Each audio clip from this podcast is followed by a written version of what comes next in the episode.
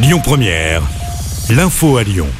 Bonjour Christophe et bonjour à tous. À la une de l'actualité, Paris réussit pour les syndicats. Mobilisation très suivie hier contre la réforme des retraites avec plus de monde que prévu. 2 millions de manifestants en France. Selon les syndicats, plus d'un million selon les chiffres du ministère de l'Intérieur. À Lyon, les manifestants étaient très nombreux hier, entre 23 000 et 38 000. Ils ont convergé entre la manufacture des tabacs et la place Bellecour. Dans le cortège, il y avait des pompiers. L'un d'eux s'exprime à notre micro sur les raisons de cette mobilisation. On l'écoute.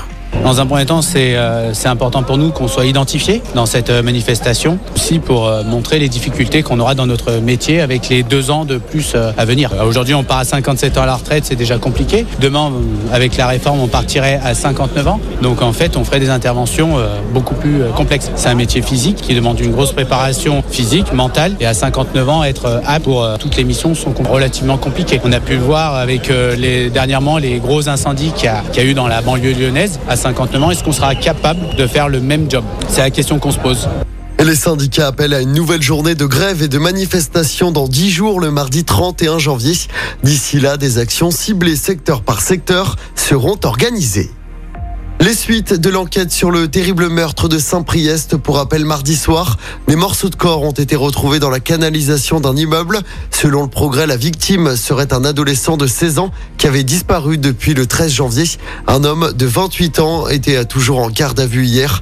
Il est soupçonné d'avoir tué l'adolescent puis d'avoir découpé son corps avec une scie électrique. Le mobile du crime est encore incertain. Je rappelle hein, que le suspect était suivi pour des troubles psychiatriques depuis plusieurs années. L'enquête se poursuit.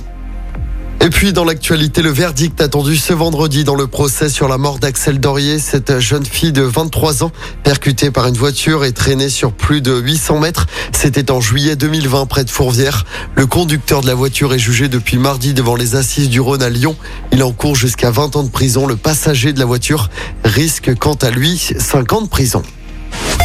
On passe au sport en rugby, match décisif pour le Loup. Les Lyonnais affrontent ce soir les Bulls en Champions Cup à Gerland.